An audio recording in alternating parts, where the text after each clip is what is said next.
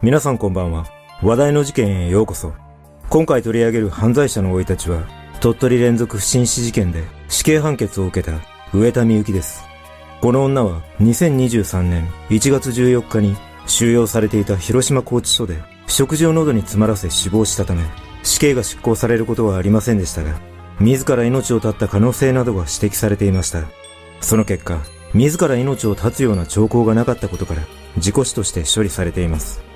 一体この女は、どんな人物だったのか。まずは、事件概要からどうぞ。事件概要。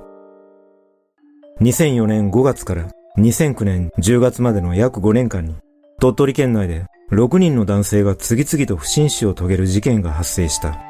その後の捜査で、これらの死には、いずれも元ホステスの上田美幸が関与していることが発覚し、その後、上田は逮捕されているが、男に金を貢がせては殺害するといった手口に、世間でも大きな関心を集める中、その後の裁判で、上田には死刑判決が下されている。上田が関与した6つの事件をまとめると、1人目は2004年5月13日、当時42歳の男性新聞記者が段ボールに詰められた状態で電車にひかれ死亡しており、段ボールには、みゆきに会えてよかった。みゆきに出会って本当の愛を知ったなどと遺書らしき一文が書かれていたことから、鳥取県警は自殺として処理したため、司法解剖が行われなかったことから、この事件は立件できなかった。二人目は、2007年8月18日、上田の家族と共に貝を取りに鳥取砂丘海水浴場に出かけた当時27歳の男性警備員が海で溺れ、搬送された病院で約10日後に死亡した。この男性は上田が勤務していたスナックの常連客で、2005年頃から上田と同居しており、泳げないにもかかわらず、海で溺れて命を落とすという不可解な死を遂げているが、この件についても鳥取県警は、事件として捜査することはなく、立件はできていない。三人目は、2008年2月、鳥取市郊外の山中で、当時41歳の男性警察官の首吊り死体が発見されているが、後にこの男性は、上田が働いていたスナックの常連客で、二人は不倫関係にあったことが発覚し、上田にかなりの額を貢いでいたことも分かった。しかし、この件についても鳥取県警は事件性なしとして処理したため、立件は見送られている。四人目は2009年4月11日、北栄町沖の日本海で47歳のトラック運転手の水死体が発見され、遺体からは睡眠導入剤や入るはずがない砂が肺から検出されるなど不自然な点が多く見つかり、鳥取県警が殺人として捜査を開始したところ、この男性が上田に生活費として総額270万円ほどのお金を貸していたことが発覚し、上田が事件に関与した疑いが強まり、後に上田を起訴した。5人目は2009年10月7日、当時57歳の電気店経営者の男性が鳥取市内のマニ川の浅瀬でうつ伏せの状態で死亡しているのが発見され、遺体からも睡眠導入剤が検出されたことから鳥取県警は殺人として捜査を開始した。その結果、当時この男性が経営する電気店は、客としてやってきた上田と内縁の夫の A により、約140万円の家電製品の取り込み詐欺被害に遭っており、代金を支払うよう交渉中だったことが分かり、上田から代金を払うとの連絡を受け、自宅に呼び出された後、この男性は遺体となって発見された。このことから、上田が事件に関与したとして、その後起訴へと至っている。6人目は2009年10月27日、上田と同じアパートに住んでいた当時58歳の無職の男性が急に体調不良に陥り、その後死亡したが、生前に起こした交通事故の示談をめぐって、上田とトラブルになっていたことが分かり、この男性も上田が勤めるスナックの常連客だった。しかし、鳥取県警は他殺の証拠を得られず、事件化を断念している。このように、6人もの男性の不審死との関連が指摘された上田は、最終的には2名に対する強盗殺人罪などで起訴されるにとどまり、残る4人の不審死については立件が見送られたが、後の裁判で死刑判決が確定した。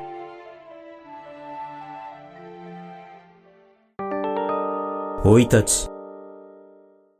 死刑が確定した上田美幸は、1973年に鳥取県倉吉市で未熟児として生まれ、大栄町で土木作業員の父親と専業主婦の母親、そして5歳年上の兄と6畳二間、八畳一間の平屋に住んでおり、喘息の持病があったという。ちなみに上田は韓国籍だが、実名報道はされていない。幼い頃の上田は、特に父親に可愛がられており、飛び箱が苦手で体育が嫌いだったが、国語や社会、道徳が好きで、賞をもらうほど書写が得意だった。しかし、父親を早くに亡くしてから家庭環境が荒れていった。上田にそっくりだったという母親は派手好きで近所の評判も悪く、幼い上田に暴力を振るうことも多々あり、怒鳴りつけられながら育つことになった上田は、叔父の手を借りて育ったというが、小学校時代には隣の家に上がり込んでは物を盗んだり壊したりするような子供になっていた。中学に進学後は素行の悪さに加え悪知恵も働き、相手に喜びそうなプレゼントを送っては勢力の拡大を図り、気弱な同級生たちをパシリ扱いするなどし、ついに母親の悪評もあったことから、上田一家は近隣住民から避けられるようになった。中学を卒業後、上田は地元から離れた米子市内の高校に入学したが、学校に馴染めず、氷の夏休み前に中退し、その後は職案で見つけた全寮制のストッキングの製造工場や結婚情報センターで勤務するも、どれも長続きはしなかった。そんな中、10代後半で自衛隊の男性に出会い結婚し、二人の子供を設けているが、金銭トラブルによって1996年頃に離婚し、別の男性との間にさらに二人の子供を設け、1999年頃、親戚から受け継いだスナックを経営するようになった。しかし、店の客と不倫し、2004年頃には二度目の離婚をすると、経営していたスナックは徐々に経営不振に陥り、その後、鳥取市に移り住み、雇われホステスとしてスナックで働くことになった。ただ、子供の都合で店を欠勤することが多かったこともあり、月給は7万円程度しかなかったという。そして、金銭的な余裕がなかった上田は、やがて金銭目的で客の男と関係を持ち、何かしらの理由を作って金を貢がせるといった手法を手に入れ、次々に男を騙し、最後には殺害していった。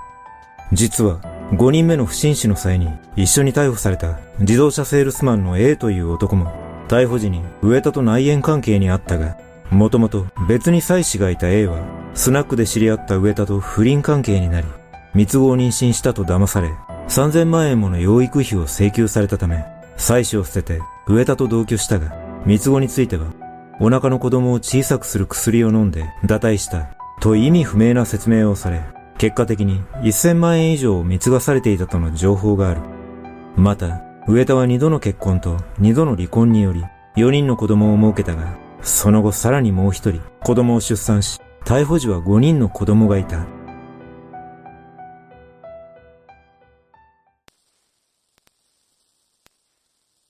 今回取り上げた上田美幸が逮捕される約1ヶ月前、首都圏連続不審死事件との関連が疑われるとして、木島かなえが逮捕されていたため、世間では二人の類似性に注目が集まりました。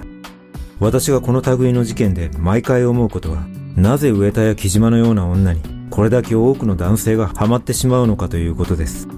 ほとんどの男性が妻子を捨ててまで彼女らにハマる原因が何なのか非常に興味深く感じます。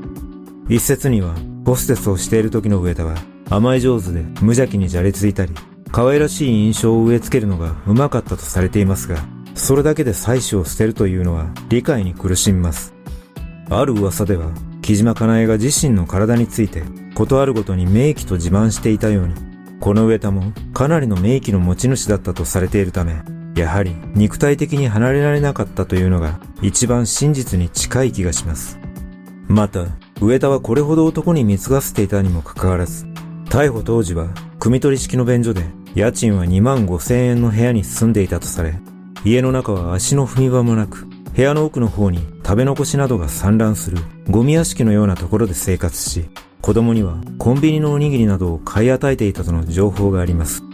しかし、いい格好をするため、職場のスナックのママらには寿司をおごったりしていたというため、おそらく金の大半は自身の見栄に使っていたのではないでしょうか。皆さんはこの犯人にどんな印象を感じたでしょうか？